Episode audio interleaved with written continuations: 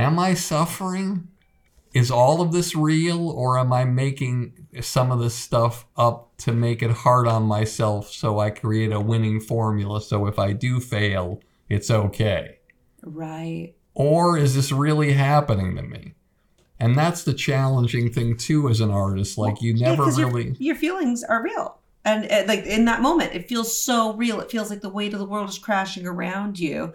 And that's also part of the reason like that I'm so into the mental health work is that it, I was self sabotaging myself as an actor, as a comedian, as Were? a person. I mean, I'm trying to get out of it. At least I'm aware. but you're still doing it. I mean, I'd be lying if I said I'm not, but I am working on it, and we're we, we see a light at the end of the tunnel. Does that make sense?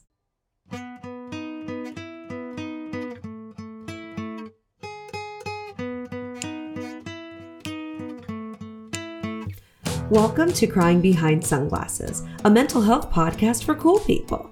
Join me, your fearless host, Keila Dolle, as I interview comedians, entertainers, experts, and people from all walks of life about their issues and find a way to laugh about them. Because if you can laugh about your problems, then they no longer have power over you. I'm here to share more about my own self help journey too, so that you can feel less alone. Disclaimer this podcast is not meant to be a substitute for medical advice or therapy. Shocking, I know, but I'm not a doctor. This show is more like the hot cup of tea after therapy. Let's do this. Welcome back to Crying Behind Sunglasses. I'm your host, Keila Dolle, and uh, this is your cozy corner of the internet. And I'm so excited to have you here. Today's guest is someone that I've been wanting to get on the show for a very long time. He is a TV and film producer, talent manager. He has repped and developed many amazing people Ken Jeong, Andy Dick, Marc Maron, Sarah Silverman, Dane Cook. There are many other names that you could find if you wanted to on Wikipedia, but we would be here all day, so I'll stop. Uh, executive producer of Last Comic Standing. And also, oh, we've got another card for him. he has a career coaching program called Blueprint for Success, and he's the host of one of my favorite podcasts, Industry Standard. Please welcome Barry Katz. All right, I made the cut. Of course. I can't believe it. It's me and the goats. yep. Do your, do, do- does your audience know where you do this podcast from? Do they understand the re- listen? It's it's Yes. incredible. Do you understand that on Google Maps you would have to type in E I E I O to find this place? It's unbelievable. it's like there are goats, there are seventy thousand horses, there's dirt. I know. I don't smell any manure though. That's, I used to be a city girl. Now I've gone to the country. It's fantastic here. It's it's like I can't believe it. It's just you drive up and it's like there's gates and it's like you hear the Clint Eastwood music from whatever western it was. It's pretty nice. And then you walk in and you walk around the porch and you're like, okay. And Joe comes and gets you. And you walk down, he's taking me down through the yard. I'm like, I don't know where the hell I'm By the going. way, uh, for the listeners who haven't been keeping up, Joe is uh, my partner who has been so graciously setting up the filming and helping with this podcast. Yeah, it's fantastic. So I'm, I'm walking down, I'm in the yard, there's goats. Oh, you're being led down this area where you have no idea where you're going, and all you see is the shed from like deliverance. you know, so I, I don't know if pretty soon I'm going to be doing a podcast or I'm going to be yelling squeal like a pig or whatever it is that happened in that movie that I don't want to know with Ned Beatty. And so, but I'm here and you walk in this, this, this, this It's a barn. uh, this barn that's all made up as a studio, and it's incredible. It's it's it's and then you're here, and Uh-huh. and then uh, I'm ready to go. So uh, I have no sunglasses though.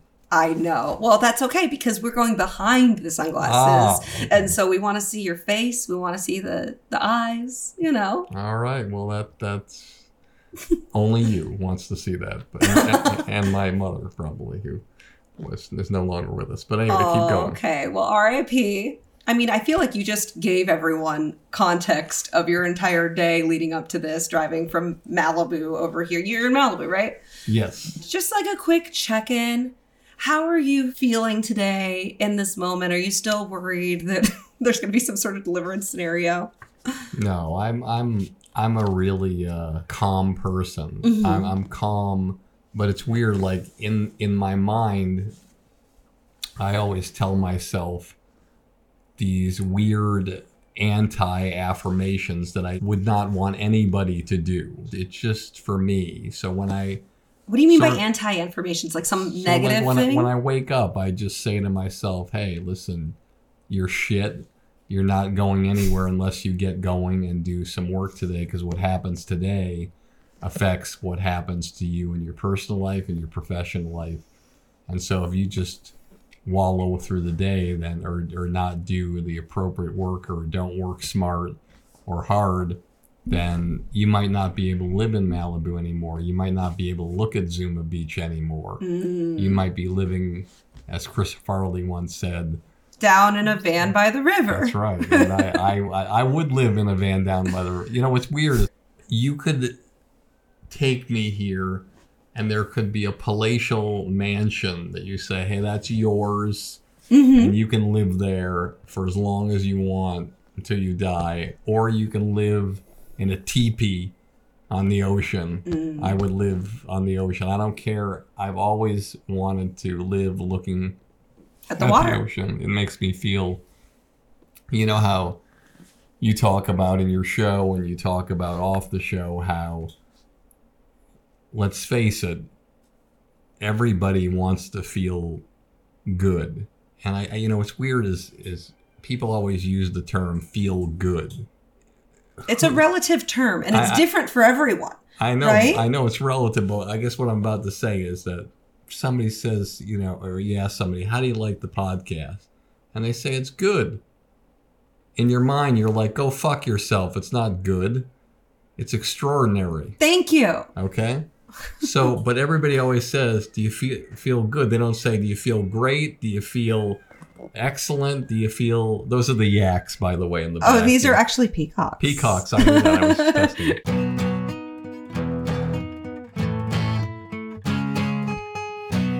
Yes, we're born with the genetics that we have, but the environment that we're going to be in, it's going to affect us. Yes, and so everybody we run into, we don't know what they're going through. I always tell uh, people who are doing network pitches or really important meetings, I said one of the biggest keys to those meetings is being a chameleon and navigating because when you go in, yeah, it's like you're you're a you have to be a psychic. You don't know if uh, if Sam just got married and he's the happiest guy in the world, or Susie's father just passed away yesterday, or if You, You don't know, know, where people that- are coming from or what they're going through. but you have to go in that room and galvanize people, and and and because because life is about the sale. yes. And when you're talking about this podcast, so this is a podcast that is very rare in the sense that there's nothing about what you talk about that has to do with the sale. And life is about the sale. Well, that's on personally and purpose. professionally. That's on purpose. Well, I didn't know that, but I just I noticed that about this and I thought to myself as I noticed it, I thought like how many things don't have a sale? Think about this for a second. So so like what do you mean by okay? I'll give you an example. yes. Okay. Let's say uh, your audience member uh, the, one of them is going on a date tonight. Their Yes. first date. Okay?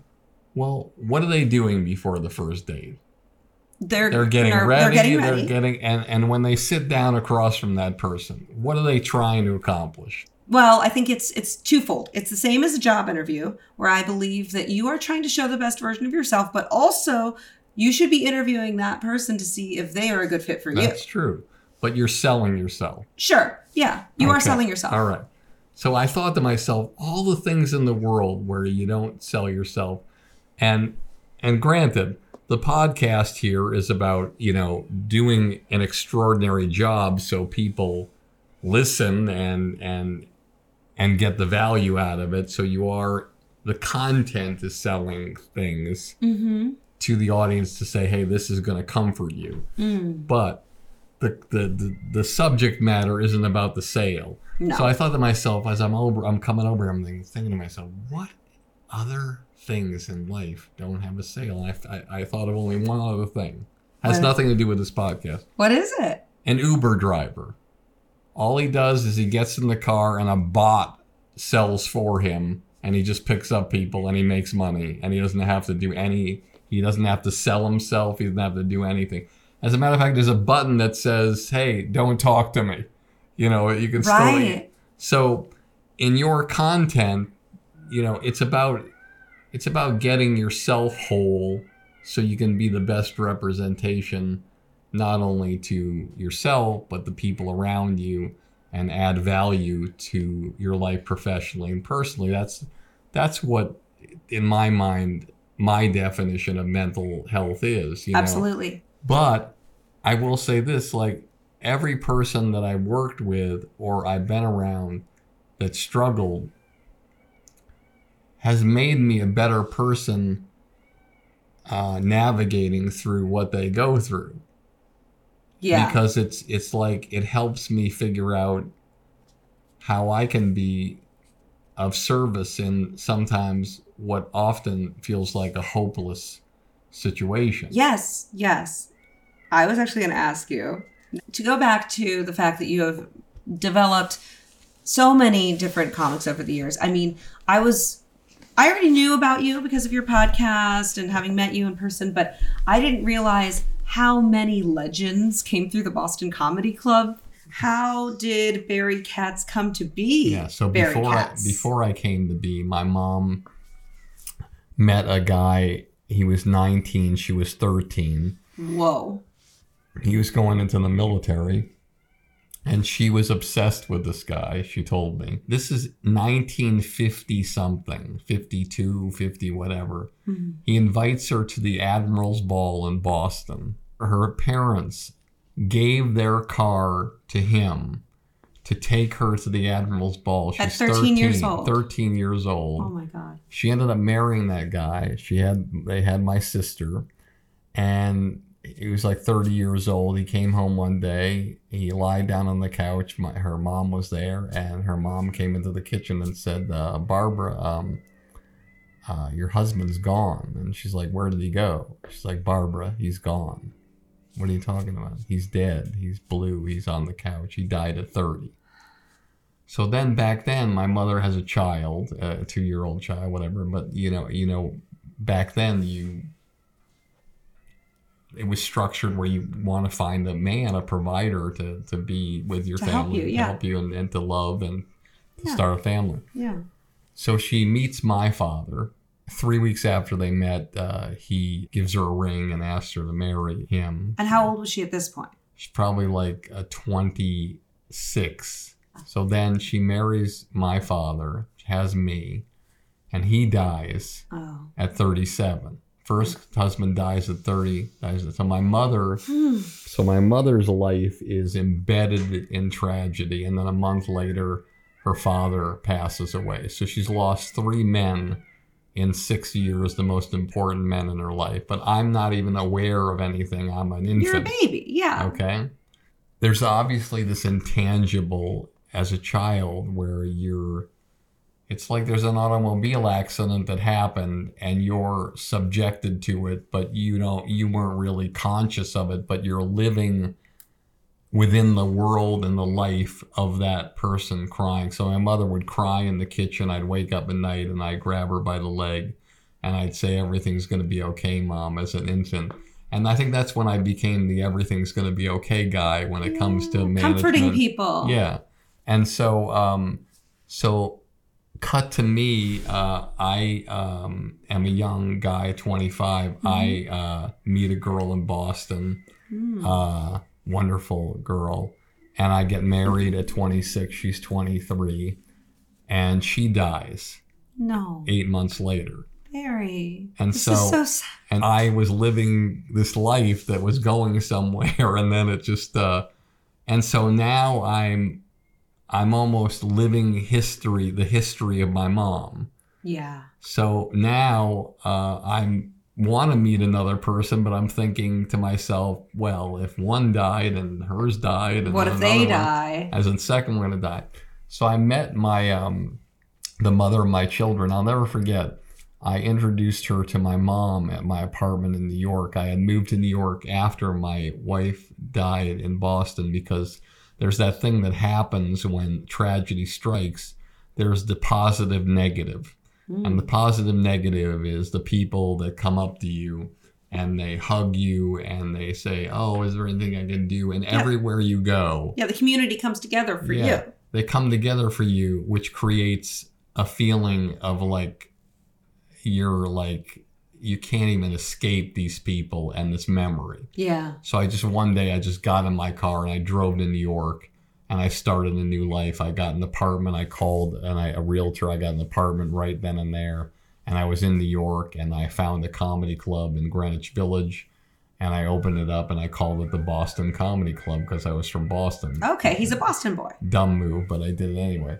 I mean, I don't think how it was very dumb. It was successful. Yeah, very very successful. So then I bring my mom to meet this woman that I, I met. Her name is Susanna Brisk. Uh, ironically, she's a sexual intuitive now, which I wish I had one. I was with her, but anyway. um, no, no, I'm, jo- I'm joking. I'm joking. I love Uh, that. Uh, so, uh, and she's uh, one of my uh, best friends, and Yeah. uh, and I still happy ex-wife, happy life. Anyway, so she was on the couch. She met my mother, and my mother reached over and held her hand Hmm. the first time, like within five minutes of meeting her, and just ke- held her hand and kept That's- holding her hand. I remember That's so Susanna sweet. looking up at me and like, what? And then Susanna went to the bathroom, and this is what my mother said to me that I thought your audience would be interested in hearing. Maybe not. I think they want to hear everything you have to say, Barry. So she waited until she closed the door to the bathroom and she Uh-huh. said, Don't do this. I said, Don't do what? She said, Don't do this to this girl. I said, Don't do what? Barry, I know what you're doing. And you gotta you gotta commit to this woman or you gotta let her go. Hmm. You can't worry about whether she's gonna die or not. Hmm. You gotta live. Li- uh, she said, "Life is for the living." And yes, I lost two husbands. You lost one wife. But if you live your life like you're gonna lose everything, then you definitely are gonna lose everything. Well, there's a quote. So, um, Wow. so what's really fascinating about uh, what you deal with and what the people who listen to the show deal with, fate is amazing. And everybody who's listening, who's going through the most difficult times, whether you Yeah, depression, whether you have anxiety, depression, different anxiety, things. even if you try to kill yourself or hurt yourself or cut whatever it is, it's amazing how fate works the opposite way too, because now I look into the eyes of my two children, 17 and 18 year old boys, Mm-hmm. and I would not be able to look into their eyes if somebody hadn't left this earth plane. Mm. Somebody had to die for me to have the life that I have. I mean that's like insane, but it's it's that's the way the world works. The world has a plan and sometimes the people who suffer from depression and mental illness. I know this sounds crazy, but it's a gift. It is. No, it's not crazy. I talk about it all the time because we have to work that much harder to get to a baseline of quote unquote good, right? Just to be able to function. And there are so many deep, dark parts of myself that I have had to face in order to move forward in life. And I wouldn't have had to do any of that deep work if I had a perfect life, you know? And so I can't relate to people as much who have had the perfect upbringing. Of course, nobody's had a perfect childhood, but you know what I'm saying? People who haven't had as much trauma, it's hard to relate because I feel like uh, they haven't been road tested. yeah, it's like that expression that you probably heard in your life. Anybody who told you that money makes you happy never had any to begin with. Oh, I mean, So, I yeah, so, so somebody who's happy, who's not suffered, who's not gone through tragedy, what the fuck do they know about happiness? All they know is what they've always had and always seen. But the people who've really struggled are the ones that really know when they get to the other side what, what happiness is. And and the mm-hmm. other thing I wanted to say is that the way the world is structured in, in school, nobody growing up, nobody tells you, hey, it's kindergarten. Okay, let's read our books here. Uh, Bobby has had a bad day, and the next day he's having a good day. And the next day he's having a good day, and the next day he's having a good day. Oh, he's having a bad day this day. Mhm. And this is how Bobby copes with having a bad day. And then this is how Bobby copes with having a good day. He tells himself, hey, I'm glad I have a good day, but there's going to be another bad day, and I'm going to ride through it. I'm going to make it happen. Yeah. But nobody ever tells anybody that. Well, they do now, though. there are a lot of kids that are learning about mindfulness and about all different kinds of neurodivergence or disabilities or how to be in touch with their emotions. They are starting to teach this to kids in schools. Not every school, obviously, because this country's education system is a little bit fucked. But I have heard anecdotally from my friends who have children that this is it's becoming more commonplace to not only have it in the schools but also when they're parenting that they are telling the kid that they want them to check in with their feelings and their feelings aren't wrong. And that's not something i heard growing up. I heard oh you're crying? No no you need to go do that somewhere else. Don't let don't let us see that you know and as you can imagine that's not exactly the best thing to hear when you're a kid who's very sensitive and very emotional then you have to figure out something to do. So i would spend a lot of time uh, just alone in my room playing guitar writing poetry reading plays just doing all this creative stuff because it was the only thing i could think of to work out whatever my feelings were that were not okay to express right? So yeah. I mean one of the questions I was going to ask you around this whole thing of you being a comforter is I assume you must give a lot of pep talks to your clients and to now the people who are your part of your blueprint success community. What is the art of a pep talk and how how can someone get good at that? And what makes you good at it? That's a great question. Um, I think that um, if it's not organic, then it's the shittiest pep talk in the world. You know, it has to come from a natural conversational place, in my opinion. Now, I've represented six clients on Saturday Night Live, for instance, and I've had uh, one person host twice, and Who was that? Dane Cook. Of course. Yeah. And so when you get the call from Lauren Michaels that somebody got Saturday Night Live and your talent and their talent came together and it worked, and you're one of 150 people in 50 years that you got somebody on, you, you, you kind of say to yourself, okay, I can do this. yeah. But what you also say to yourself when you sit back and you close the door and you turn the light off, you say, Well, I mean, I, I really only helped one person. Well, yeah, I helped Lorne. I helped NBC. I'm sure millions of people who watch will laugh and be inspired and be happy. But in the artist manager, artist, whatever you call it, uh, That relationship. that relationship you're only helping one person and i and i felt really um, unsatisfied sure. so i wanted to figure out what i could do in my spare time to make a difference for as many artists as i could and the podcast was doing it and is still doing it. But they don't get to talk to me. They don't get to spend time with me. So i figured hmm. out putting all this content i recorded over 100 hours of content and made other ones and and then every monday i do this zoom call. Yeah. and and i allow people to come in and, and that's why. So in answer to your question the, the the pep talk is like a there's no there's no notes like okay today we're going to talk about punchlines tomorrow we're going to talk about uh, story no i don't want to do that it's like i i go right in and i i attack in a nice way like i was talking i was talking to somebody I mean, you did it to me. i did Yeah, no, it was great. You put me on the spot. I went on a, one of his calls. I remember that feeling of because I thought, okay, I'm gonna go sit in on this call so that I know what this program is like before I interview you, and just get a little feeling of it, right? That was with Neal McDonough, right? He Yes. Was the, he was the guest. uh, yes, Neal McDonough was on, and he's great, and that was really cool to see him just in a more private. For those of you who don't know, he's an actor. Has been in a million things from Minority to Report to Yellowstone. Desperate Housewives. Desperate Housewives. So, so yeah, you so you get on and and you say, I say, okay, you're up, and you say, I don't have a question. well, I didn't know how the call worked, so I'm just I- sitting and there. I'm like, I'm like, you're a podcaster. What do you mean you don't have a question?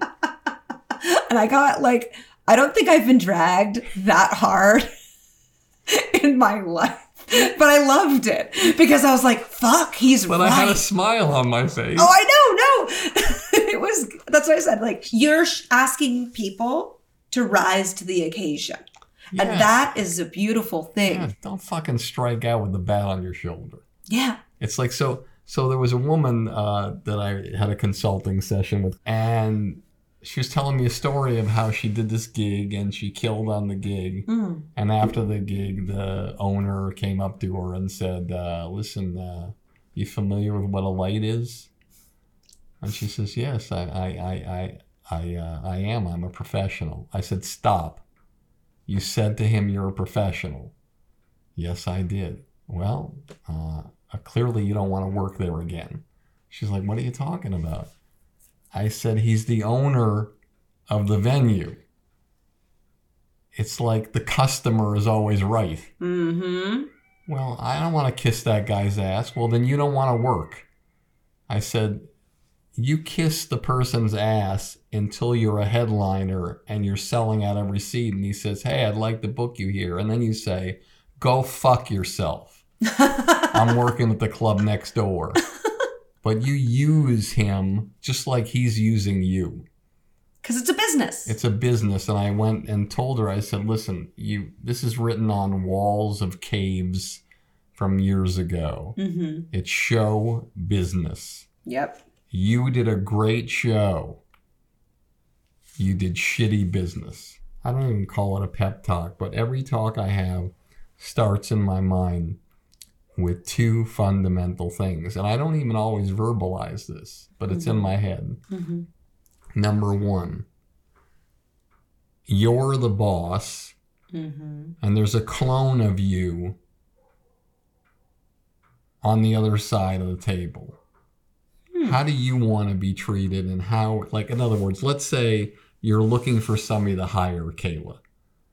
And you- Someone to hire me. yeah, no, you know, let's say you're looking to hire some. Let's say you're kicking Joe to the curb, and you're and you're looking to hire somebody to do this whole thing here Okay.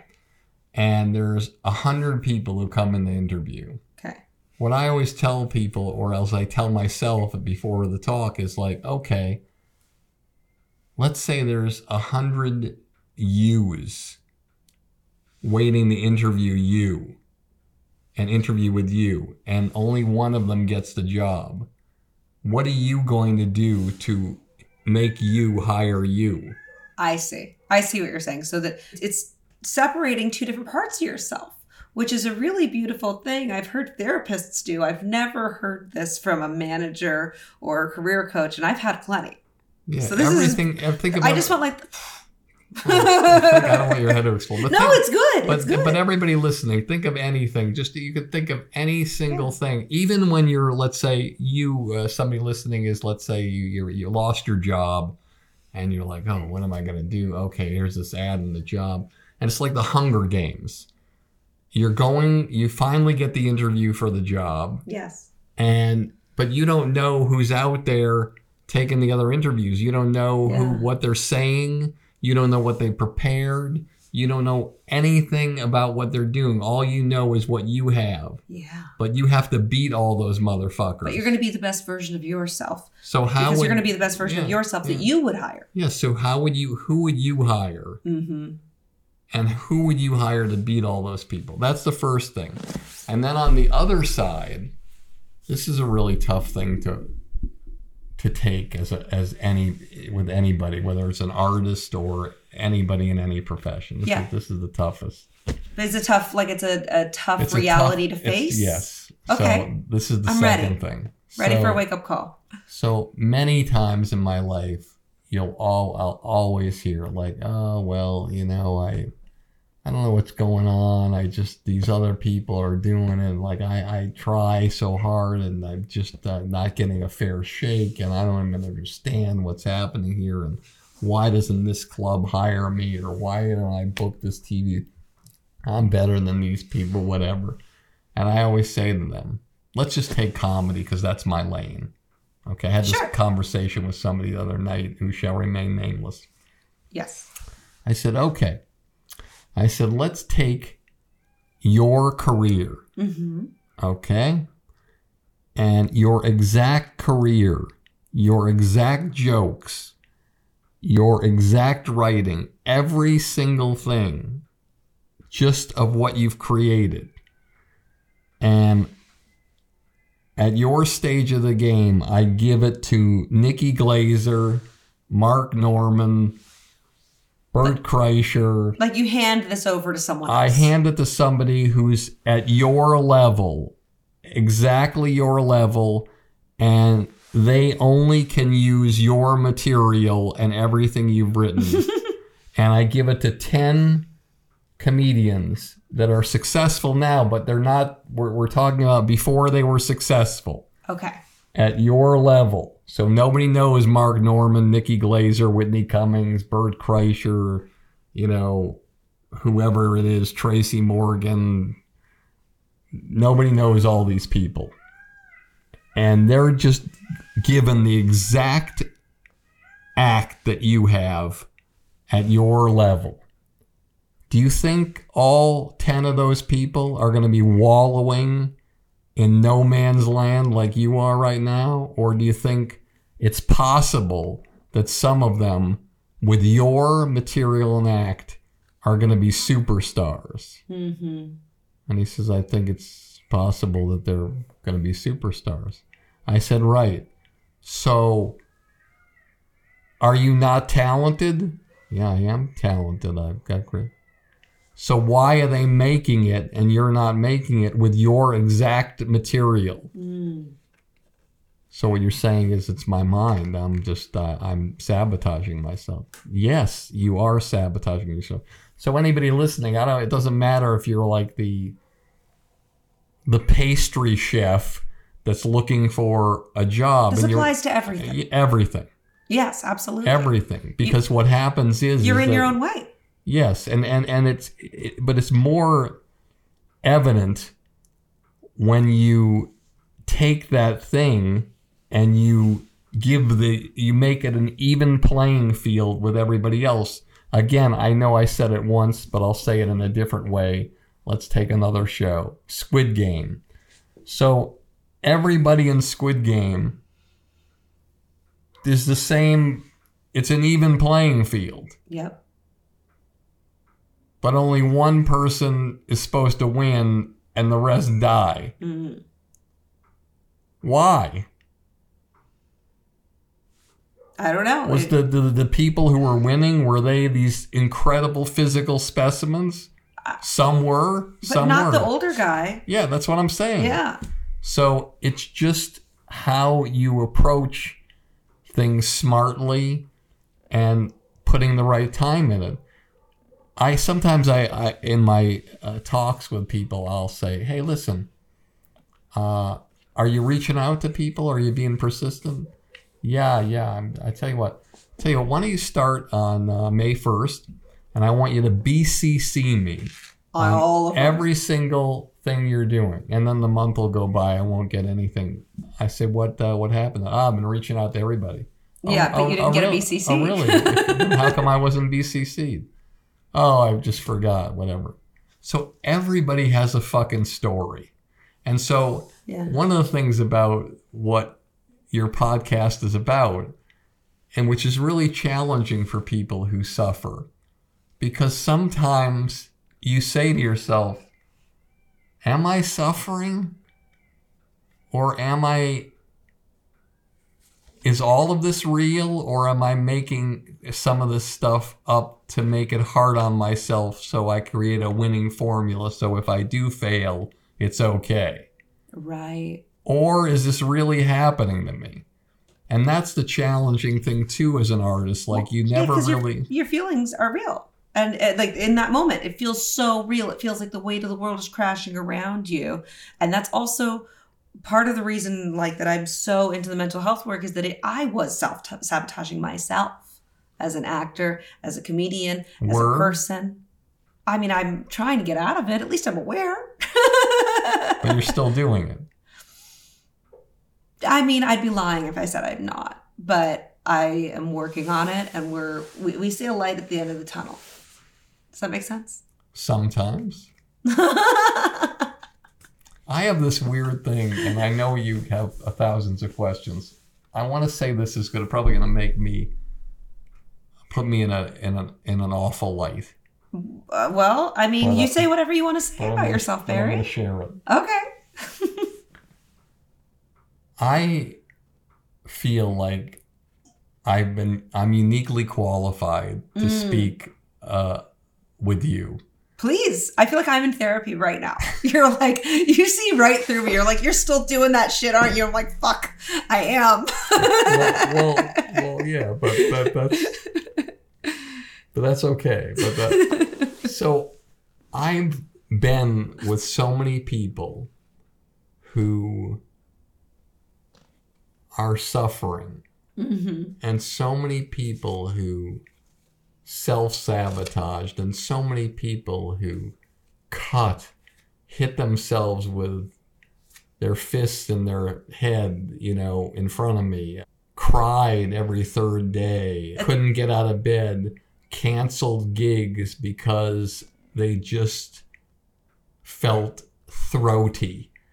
I'm feeling a little throaty today. what- I don't think I'm going to show up to the show, Barry. I'm so sorry. Where I am in my personal life, I feel really selfish at this point in my life because if I am in any kind of relationship and if anybody like rolls their eyes or sarcastic or or raises their voice, I'm just I'm gone.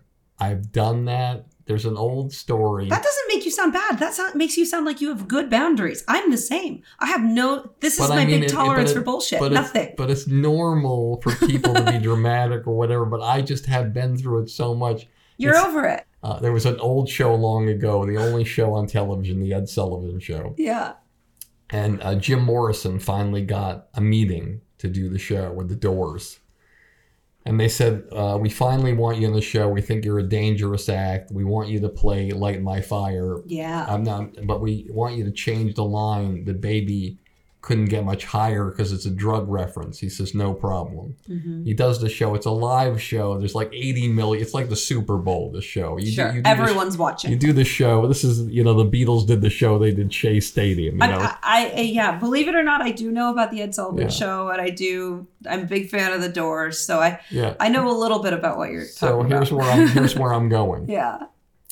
So Jim does the show, kills, doesn't change the line. Oh. He's walking out of the Ed Sullivan Theater, which was the David Letterman Theater after that, and his manager chases after him. He says, Jim, Jim, what the fuck did you do? You told them you were going to change the line. You didn't change the line.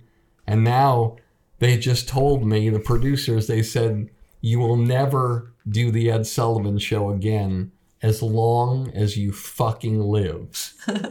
and Jim Morrison looked at his manager, and this is where it applies to what I was just talking about, and says to him, I've already done the Ed Sullivan show. And I don't want to do the Ed Sullivan show again. There you go. Thank you. Next, he said.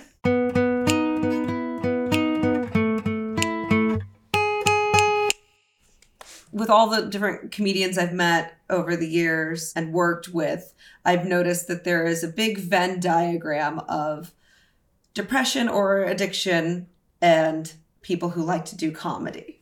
Sometimes I feel like it might just be a circle. I don't know.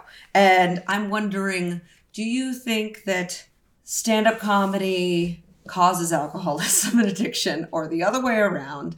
Or do you think that people who are addicts are attracted to this kind of work for some sort of reason. It feels like it's a chicken and egg scenario, but I, I would love to know your take on that. I did a documentary that uh, Tribeca bought that was in theaters. Uh, I didn't see it. I was busy that day. Uh, but uh, documentaries in theaters, not good.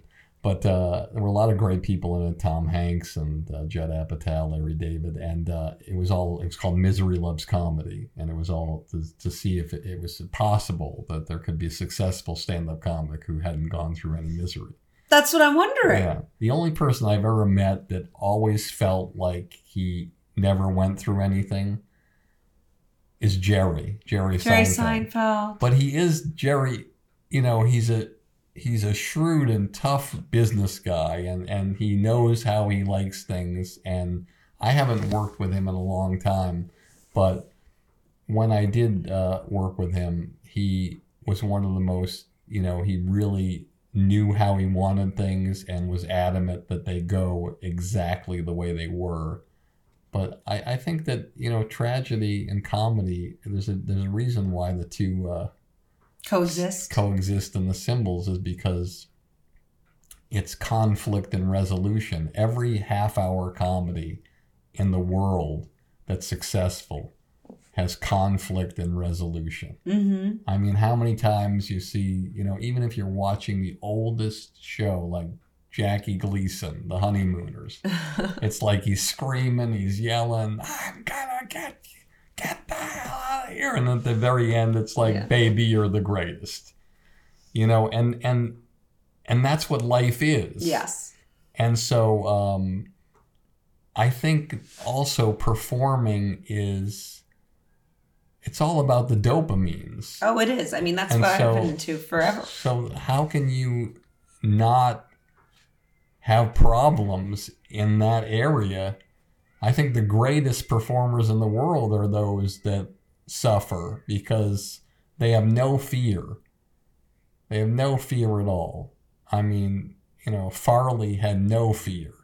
The greatest artists of our generation have no fear. They don't care. What you think of me is none of my fucking business. Right, because they're just here to do their I'm, thing. I'm just doing my thing. The co- the audience is my writing partner. I always say to to artists, maybe this is uh, will get me canceled. Well, Say, we "Look, can cut anything you want to cut, Barry. I always say as a comedian, it's Yeah. like just if if you were uh, living a promiscuous life, think of every show you do as a one night stand. Some are gonna be great, and you're never gonna fucking see the person again. Some are gonna be bad. You're never gonna see the person again.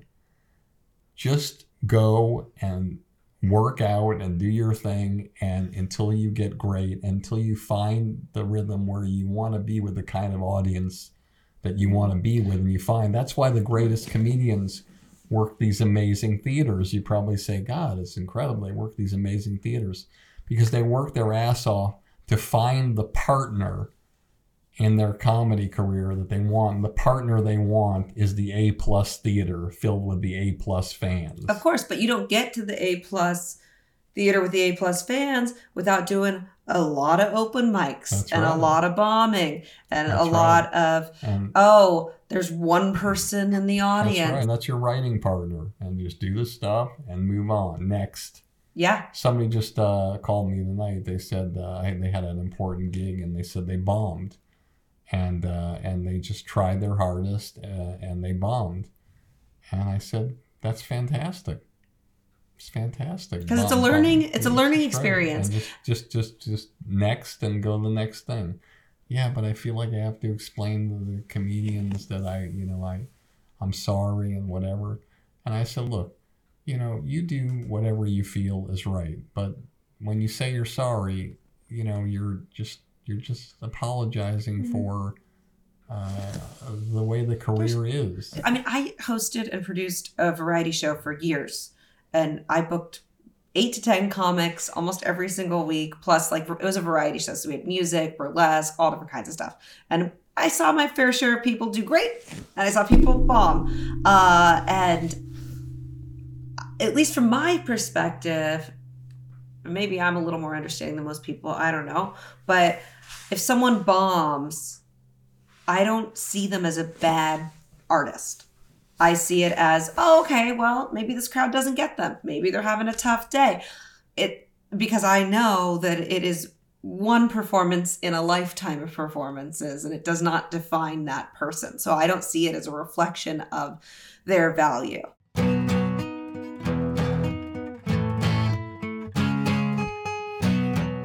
So, Barry, I remember you told me that you like surprises and you didn't want to know about things I was going to ask you, correct? Which I love that about you because there's so many people that are afraid of that and they don't want to be in the moment. And I feel like you're the complete opposite and I get it. I want to tell you and your audience something. Yes, tell me. Everybody, when asked this question, has a different answer. And the question is, what do you look forward to the most? And my answer is always two words the unknown. That's beautiful. That's beautiful. So bring it. Bring it. I like to call the segment Hot Tips, Hot Tips, Hot Tips, Hot Tips. So, Barry Katz, you have a tough day, whatever that looks like for you. I don't know. Maybe you've got clients that are angry at you or ugly day at the beach. come home. What is something that you do for yourself that is going to turn your mood around? That's a hot tip that you can give to our listeners that they might be able to use. Well, everybody has their own thing. First of all, every time I wake up, I told you how I, what I say to myself, which is horrible.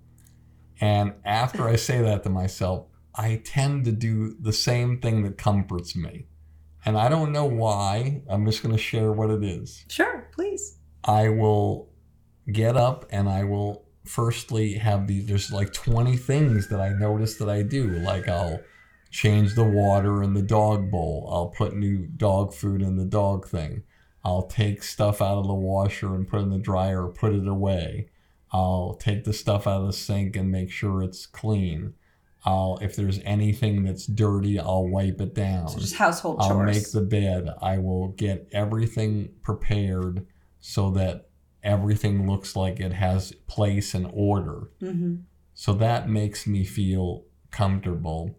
And then late at night, after I've had a good, a bad day or whatever it is, I like to organize my business. And I have this, um, I have like this sheet with like probably 500 things on it to do. It looks like one of those things that Bill Belichick has on the sidelines. That's except mine isn't laminated. You know, it has all the color. Is it a big legal pad? It, no, it's just like a big um, document that has five columns and all the things that I have to do Uh-huh. calls, waiting, follow up, uh, watch, read, Yes. um, you know, things like that. So I like to organize my life and uh, know what I'm doing the next day. And I like to put my clothes out that I'm going to be wearing for the next day because it, it, it lets me know that all I got to do is walk into the bathroom. And once I, uh, you know, clean up or take a shower or whatever, that it's there and I'm ready to go. I want everything in place. I want to be prepared. And that, that comforts me. I love that. And then in the meantime, during the day, what comforts me is the ocean. Mm-hmm. And so I, uh, where I work, I am always looking out the window at the ocean, and that uh, that really, when I'm feeling kind of, I need some more grounding, I look out and I say, hey, millions of people were here throughout millions of years looking at this, Yeah. and I get to be one of them Mm. and and the last thing I say to myself is that I know that Lady Gaga lives across the street in a forty million dollar mansion, and I don't. I still look at the ocean, and I know there's people who live in Valley Village or wherever it might be that's maybe uh, Inland. an inland and they feel like they don't feel good about what's happening and then there's people who live in in a studio in koreatown and they're saying to themselves like i don't So at every stage, you feel a certain way, and I, I, the ocean lets me know that no matter what, it's there. And I want to say one last thing. It's kind of a, a story that a, a famous comedian, an old time comedian, Tom Dreesen, said to me Yeah. when I interviewed him. I'll, I'll never forget this, and I think I think your audience would really enjoy this. Absolutely. And this is this really grounds me. yeah. He was Frank Sinatra's opening act for 15 years. He was going out the back way to the limo, and there was a woman screaming for Frank. They went in the limo, and Frank said to Tom, "Like, what's with that woman?" He said, "Well, the the bellman told uh, me that she's been waiting for five hours to see you there."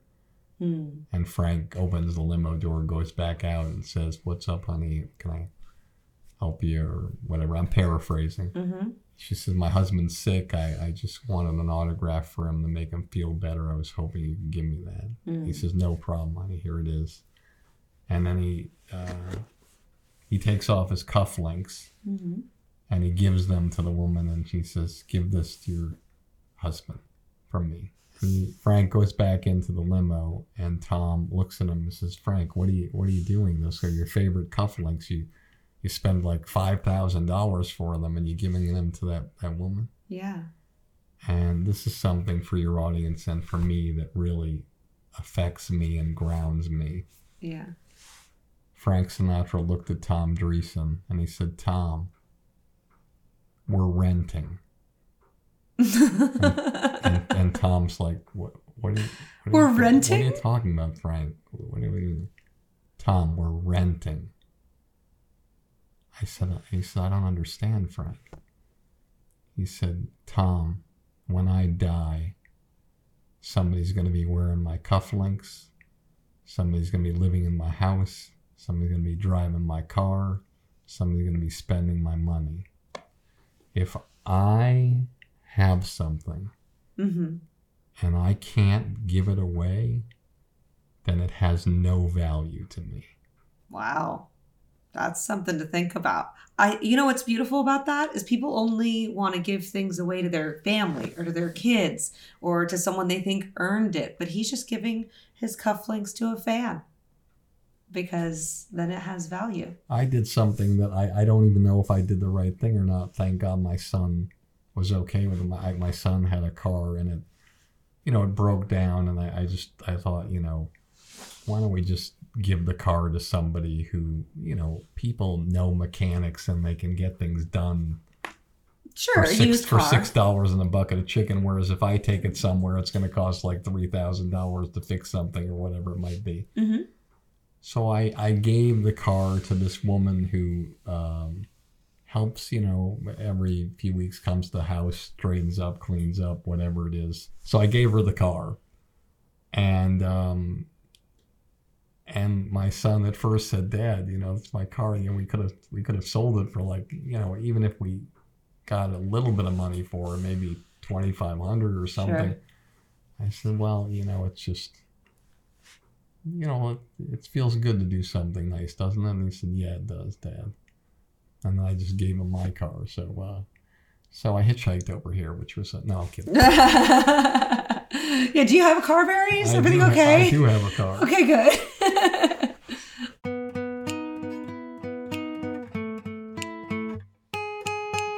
I don't mean to go toe to toe with you. Yeah. That is your tough surprise question. it's not tough. It was just a That's what you had to like. That's what you were like wa- wanted to warn me about. I'm gonna ask you that. That's that. That's like a. That's like a. It's soft- a softball.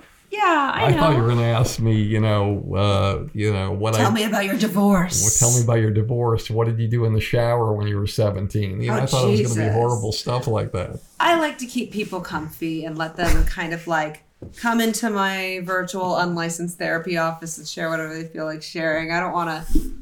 It's not my style to make people feel uncomfortable like that. You know what I mean? No, I do. I want people to feel like it's a warm cup of tea. It has been. I, I, I, I love this. I love talking to you. I don't. Uh, I think that you're you're really great, and I think that you have a lot to offer a lot of people, and um, and it's very soothing. It's very comforting, and uh, you know, we all have choices on what we do, Mm-hmm. and I'm here. So I I wouldn't be here if I didn't feel like it was something that was special. Yeah, no, and I take that as a big compliment. I mean, because I kind of reached out and we had met before, but we were acquaintances at best. So I didn't know if you'd remember me or if you'd be interested or anything like that. And I was like, oh, cool. Okay. This guy's on board.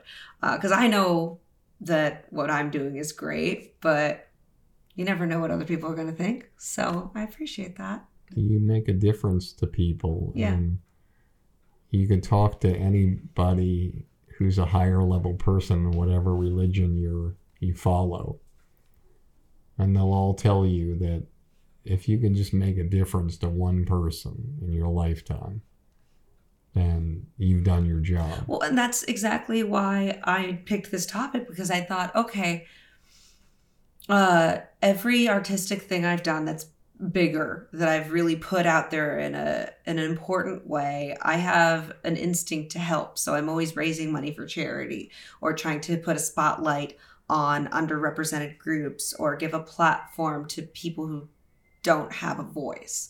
And so if I was going to do a podcast, I thought, okay, let's let's continue and do something that's going to keep helping people.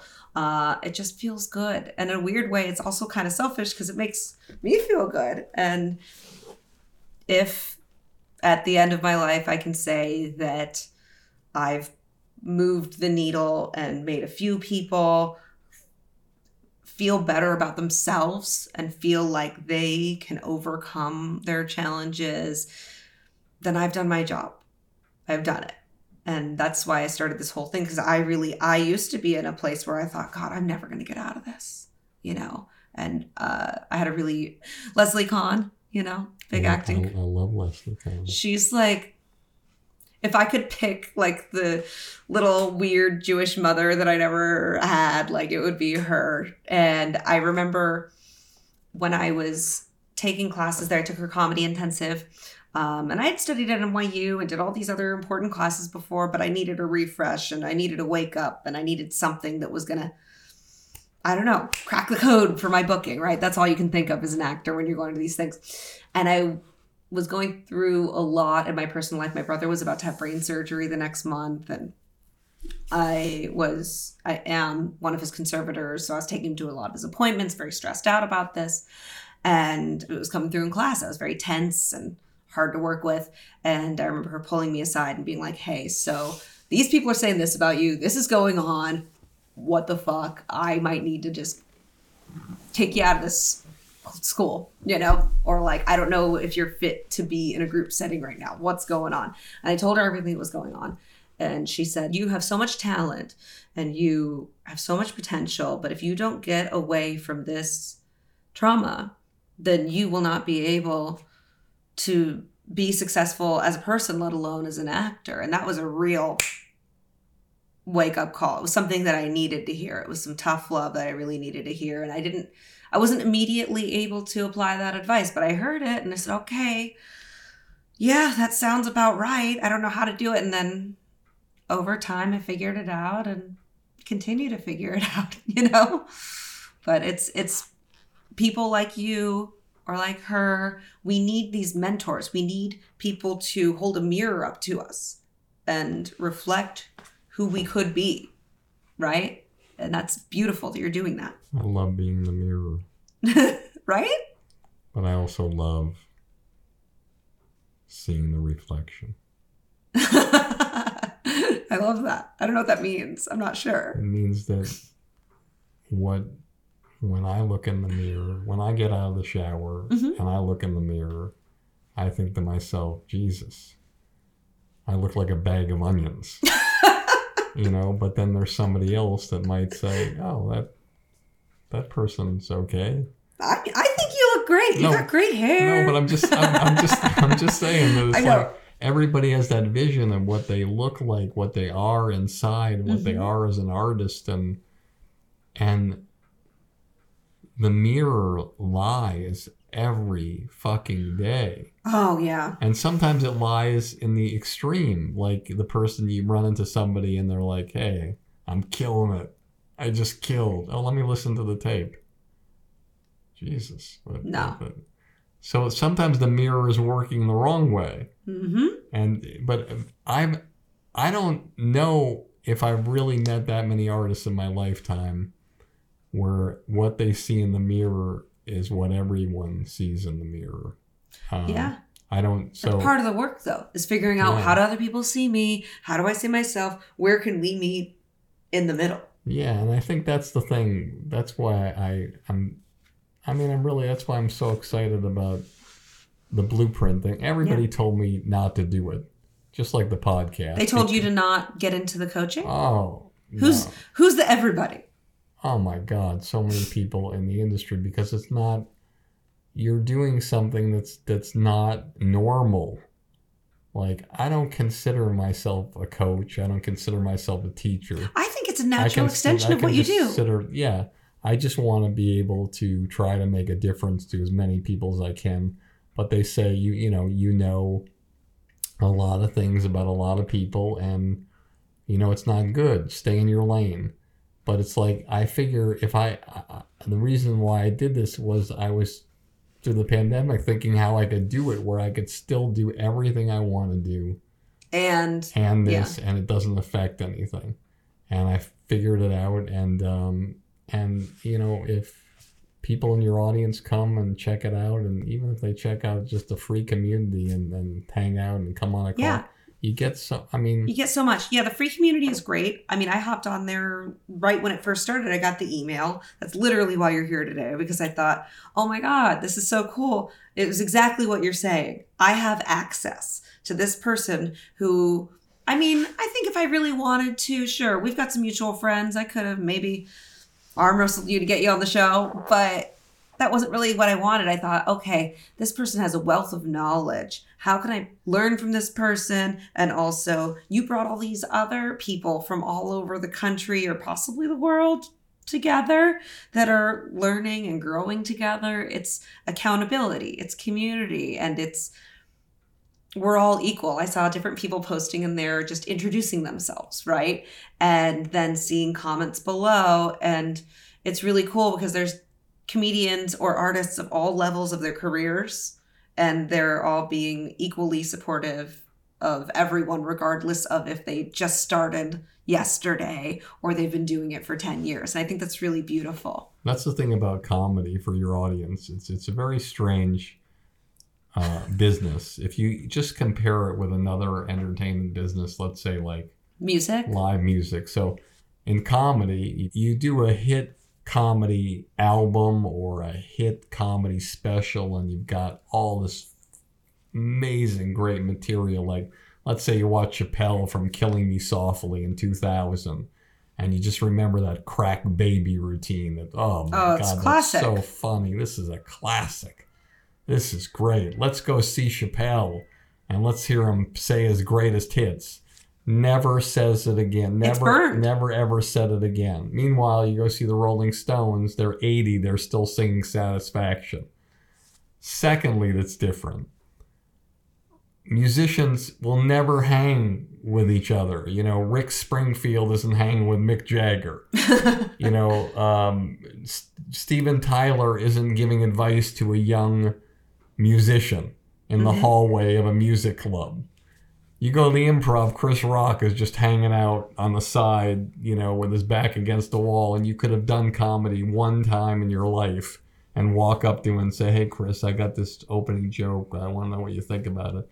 And he'll tell you what he thinks about it. That was my favorite thing about getting into comedy because I started out doing drama and training at a conservatory and doing these serious plays. And then after college, I came back to LA, started doing comedic play. People told me I was funny and that I should try improv. And I was like, oh, I don't want to do that. I only do unscripted, I don't do unscripted work, you know? And I didn't think of myself as funny. But then went to UCB, took an improv class, started getting into the community. And I just, this, it was a, like a, a big embrace of all these other people. Oh, you're weird. Me too. Let's talk.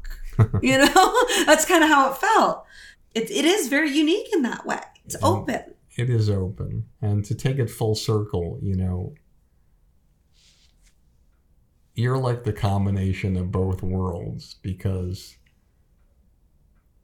you are like a rock musician in that you repeat the same message over and over again, but you play it a little differently each time. And your audience wants to hear those greatest hits over and over again. They just want to hear they're not alone. Yeah. They want to hear that they're okay. But also, but where you are, the comedy side is you have the community of people that you're accessible to and they love you. And I'm just, I'm really grateful that you had me on this podcast. Thank you so much. Well, I mean, the love goes both ways, you know, love having you here, love just being in your presence. It's, I can understand that you live by the beach because sitting next to you, it has that same feeling of being by the ocean. It does. Like in the summers, especially, at least I'd say every single weekend, I will go to a pool or a beach or something. And my favorite beach, which I'm not going to publicize in the podcast, we'll talk about after, is in Malibu. Uh, and I'll go with my dog, I'll go by myself and just stare out. And it's so grounding and it has its own pace.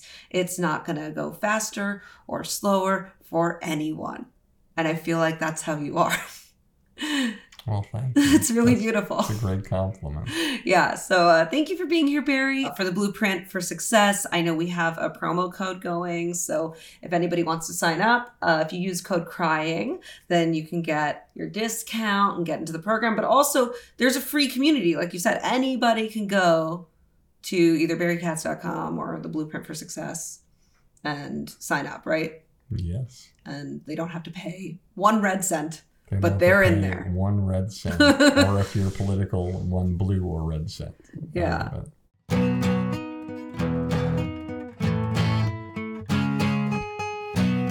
Any last words of wisdom for young performers who are starting out, how they might be able to get out of their own way? it sounds cruel me saying this, but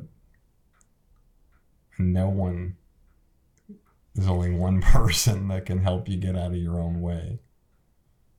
So it's just when you're ready to give up the bullshit and stop telling yourself lies, then you'll move on. You know how, like, there's just certain things that happen in your life, and if you could just pull upon those things, you'd realize, like, I don't know, like I'm sure there's people out there that like one day they just started working out and then they just lost you know whatever 25 pounds and they're in shape and they're strong and you think to yourself well how did you do that Yeah, like, what happened? What what, what, what was the wake up call? but you did it whatever it is you got to look at the examples in your own life that are your successes your wins Hmm.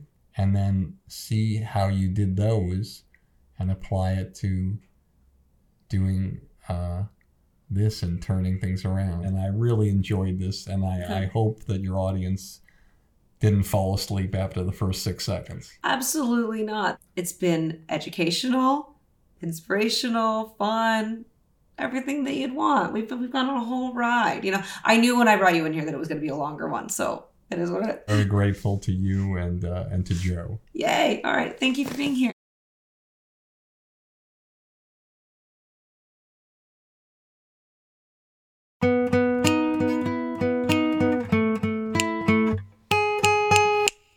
So much for listening to today's episode of Crying Behind Sunglasses. I've been your host, Keila Dolle. And if you want to learn more about today's guest or anything else we talked about, you can check the info below in the description. And be sure to subscribe, follow, leave a review on your favorite podcasting app so that we can continue to give you more of this great content. You can also join our growing community on Patreon. That's patreon.com slash crying behind pod. My new theme song, in case you noticed, is by the one and only Peter Stoia, and the lyrics and vocals are by me. I also did get to play guitar a little bit on this one, which is super exciting. I hope you like it. And until next time, stay cool, stay present, stay sunny.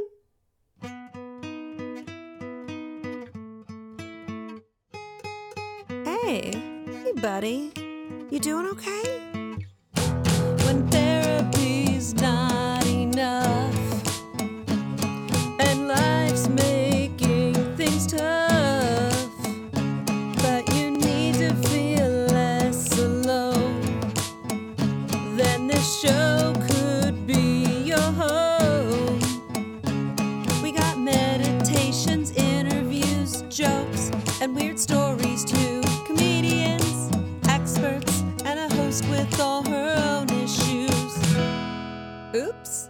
me.